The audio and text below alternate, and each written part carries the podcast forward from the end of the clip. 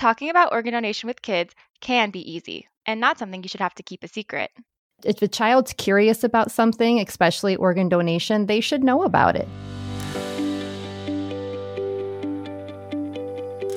Thanks for tuning in to Let's Talk Hope. I'm Lauren Plavnik. And I'm Marian Shuck. Today we're going to focus on the topic of organ donation and how it relates to our youth, how to approach the topic with them, and some efforts that a group of students put together to start the conversation with their peers. Later in the episode, you'll hear from Sara Miller and Sammy Newman, who will talk about the organization Sara founded, Student Organ Donation Advocates, and the work they do on campuses. We're first joined by Marissa Marton, a donor mother whose son tragically passed away in a motorcycle accident, but has created a legacy by saving lives through the gift of donation. Marissa, we would love if you could start by telling us about your son, Andrew. My son, Andrew, was a 16 year old All American boy. He was absolutely amazing. Um, loved his family, was a four sport athlete, a straight A student, was getting into business and investing. He worked very hard um, with four jobs and bought his own car on February 29th. And he was just an all around amazing, amazing young man. And we miss him dearly. Did you have a chance to talk to Andrew about donation before he passed?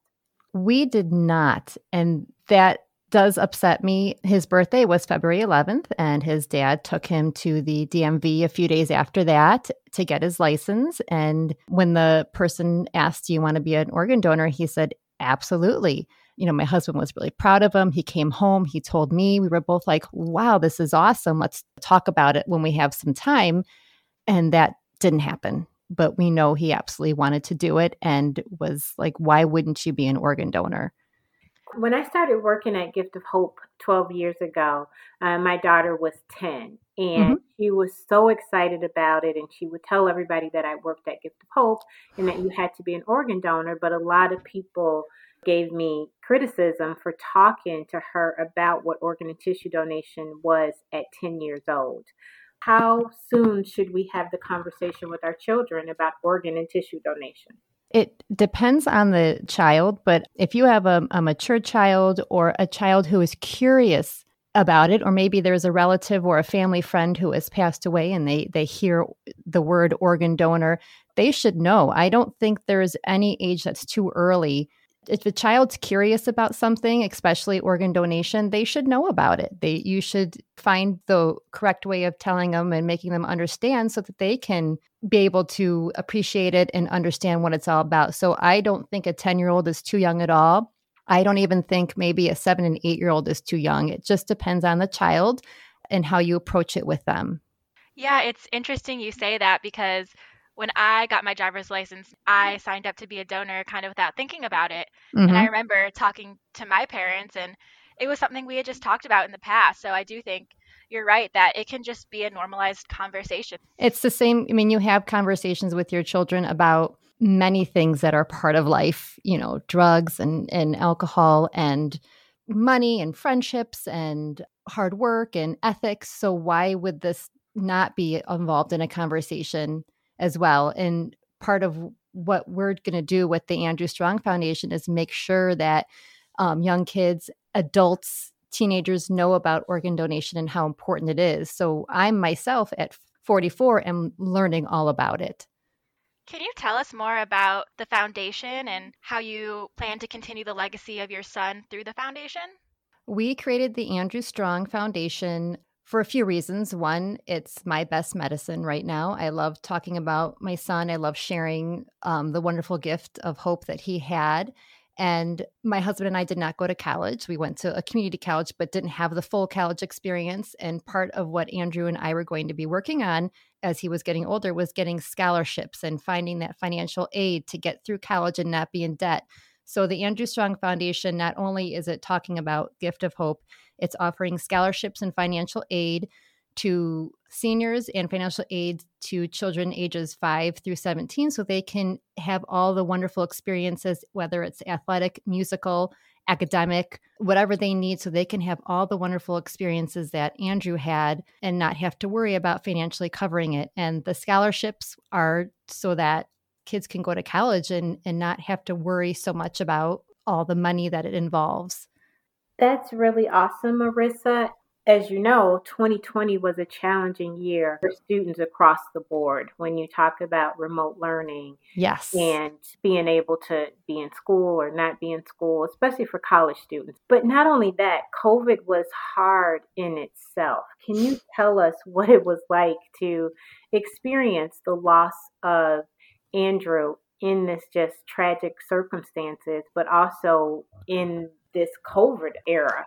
I think the toughest thing for my husband and I and our family at this moment is we have not been able to have a full mass. Andrew was Catholic, and we want to give him what he deserves a full mass and a burial. And we have more than 50 people that want to attend. We probably have 200 to 300 people that want to attend. So, right now with COVID, we are patiently waiting for phase five to come so we can put some closure to a lot of Andrew's friends who are struggling with not having this bit of closure for him. COVID also made it very my husband and I felt very alone a lot of the time. Well, sometimes felt alone in the hospital because we weren't allowed to have family join us. Luckily, we were able to be by his side, but with COVID, you couldn't allow anybody else to come in. So it gave us some sometimes of feeling alone because you just don't have that support of family next to you. Outside of the hospital, how has your community rallied around you and supported you in this awful time? Uh, the community has been absolutely phenomenal to our family and to Andrew. We did have a car procession that drove past all of Andrew's favorite spots and it also drove past the accident site. And we had about 400 cars that attended that. The community put up ribbons, have blue lights, just really, really, really have supported us throughout this tragedy. They've been there for Andrew's younger son, Zachary. Many people check in on him, make sure he's doing okay. So it's definitely been helpful knowing that the support is really all around us. That's really amazing. What advice could you give to someone who might want to support someone who has lost a child or someone who has gone through this but might not know the right way to re- reach out?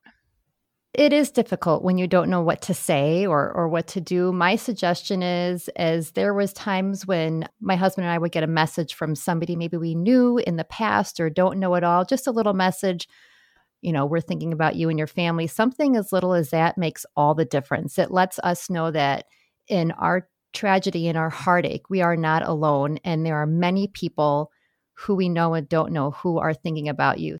What would you say to families that have children, and how do you help siblings through this type of loss while you're also struggling as a mother and as a father? With our son, Zachary, who Andrew and Zach were a little over two years apart, very, very close. They'd never let you know that though, but they were close. Mm-hmm.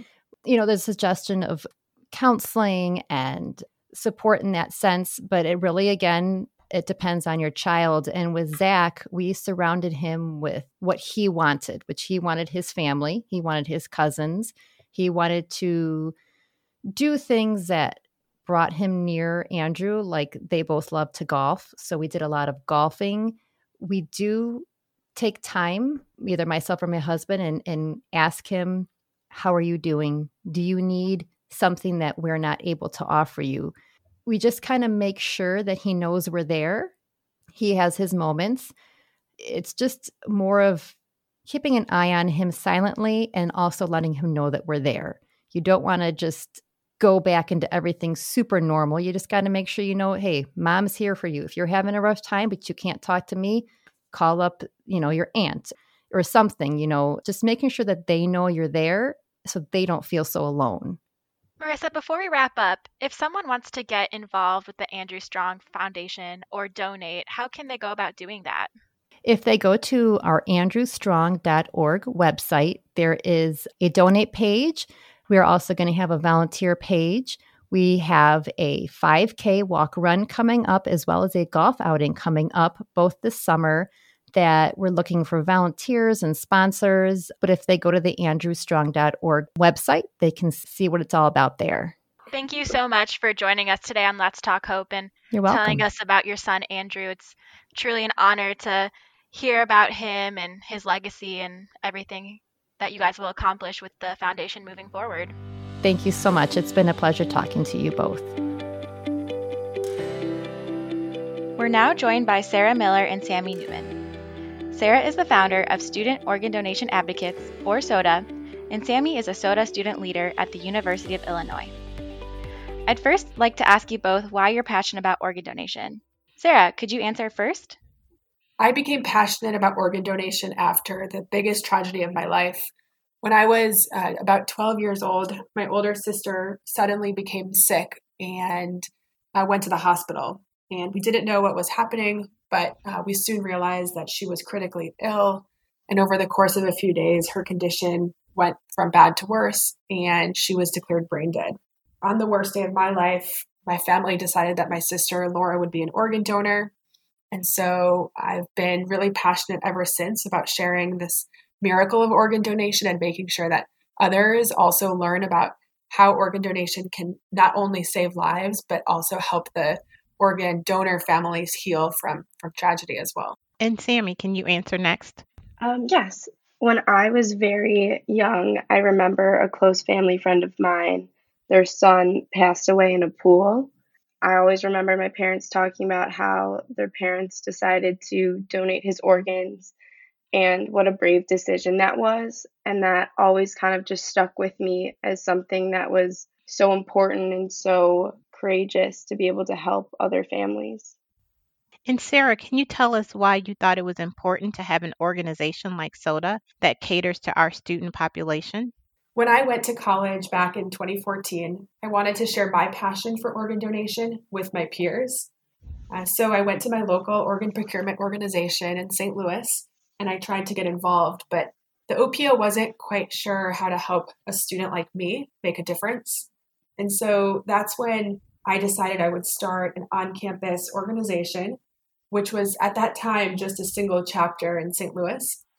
Uh, so we got started. We wanted to see do students care about organ donation? Are they interested in learning more and making a difference this way?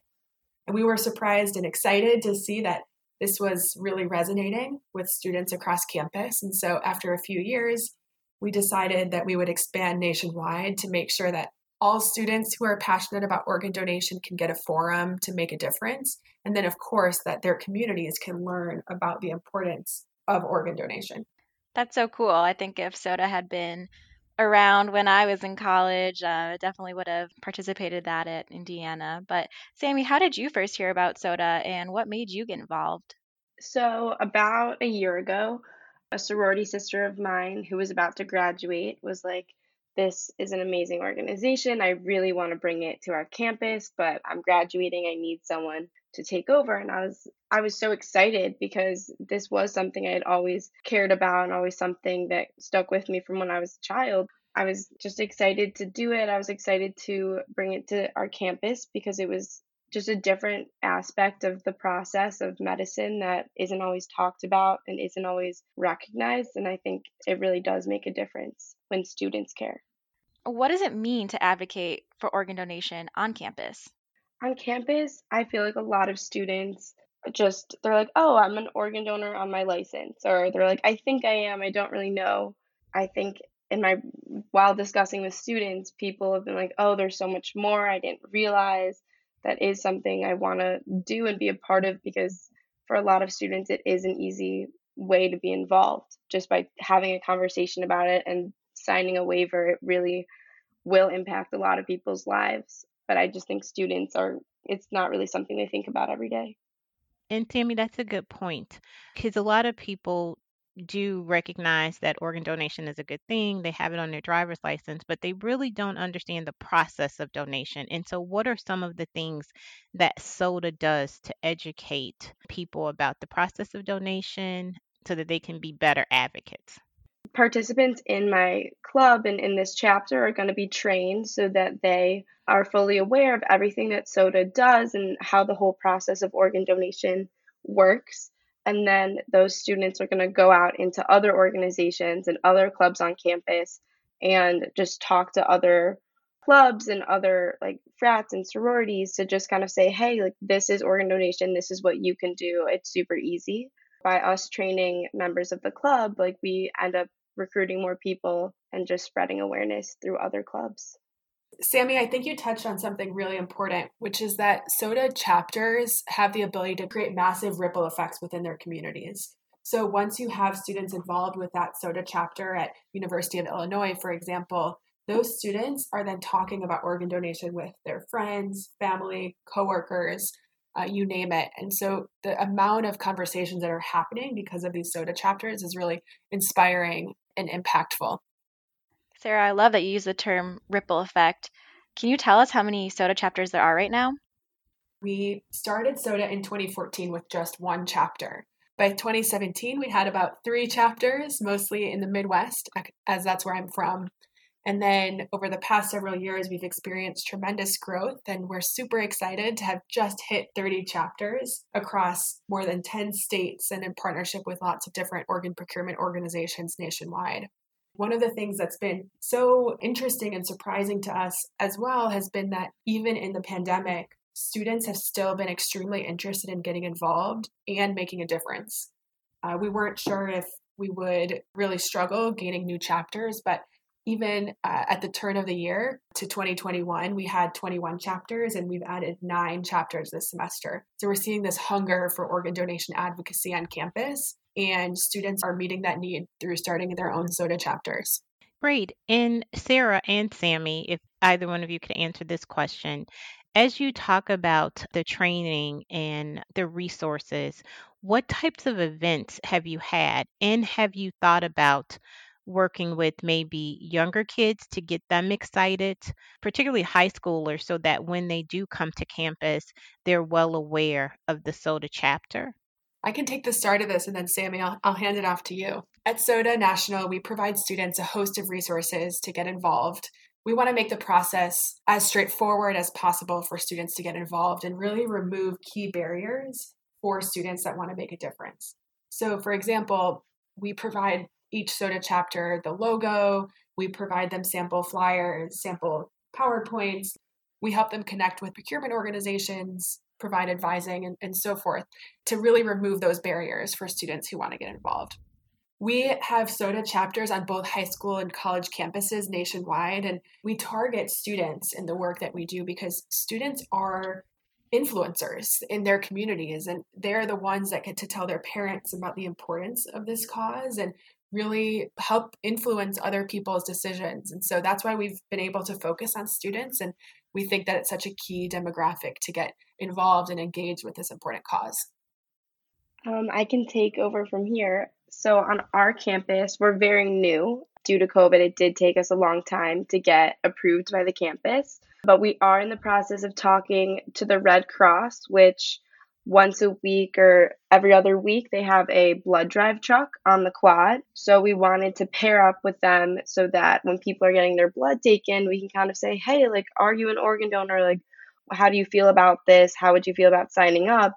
Typically people that are willing to give blood would also be willing to sign up to be an organ donor. And we also just will be going into high schools and reaching out everywhere we also work with national organizations and can promote webinars. Additionally, we've also been in contact with the chapter at Wisconsin about sharing just a meeting together and having guest speakers come in so that it's more of an audience and more people are included in our events.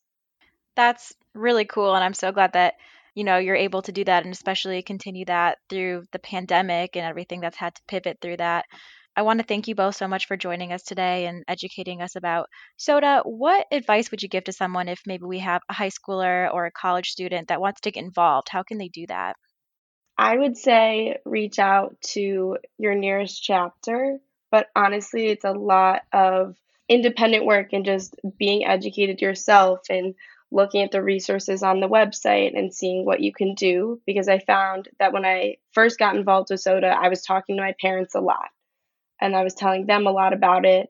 And then from there, they were telling my families and family members, and it just kind of spread. And I was talking to my friends. So a lot of advocates can do things on their own without having a chapter near them. However, it is nice to be able to have a group of people to bounce ideas off of. Sammy, can I follow up on that question? If you were giving advice to a student that wanted to get involved with SODA, what, what advice would you provide them? I would say to email or honestly message on Instagram and say, Hi, I'm a student. I'm really interested in being a part of your organization. Like, what can I do? When is your next meeting? Where's the right thing for me to start? And honestly, I think a lot of that is social media. So I would say just spread events and spread your beliefs like on social media to make it very aware to the public. Thanks, Sammy. When students want to get involved with SODA, we try to make that process as straightforward as possible for them. We encourage students to go to our website at sodanational.org. Again, that's sodanational.org, where they can hit the chapters button and they can learn about the process to start a chapter. The first step is to take an eligibility quiz. The second step is to find a team of three students so that you're working as part of a group and really getting the community involved alongside you. And then the third step is to submit an application. We love seeing students that are interested in getting involved, and SODA is here to make the process easier for students who want to make a difference.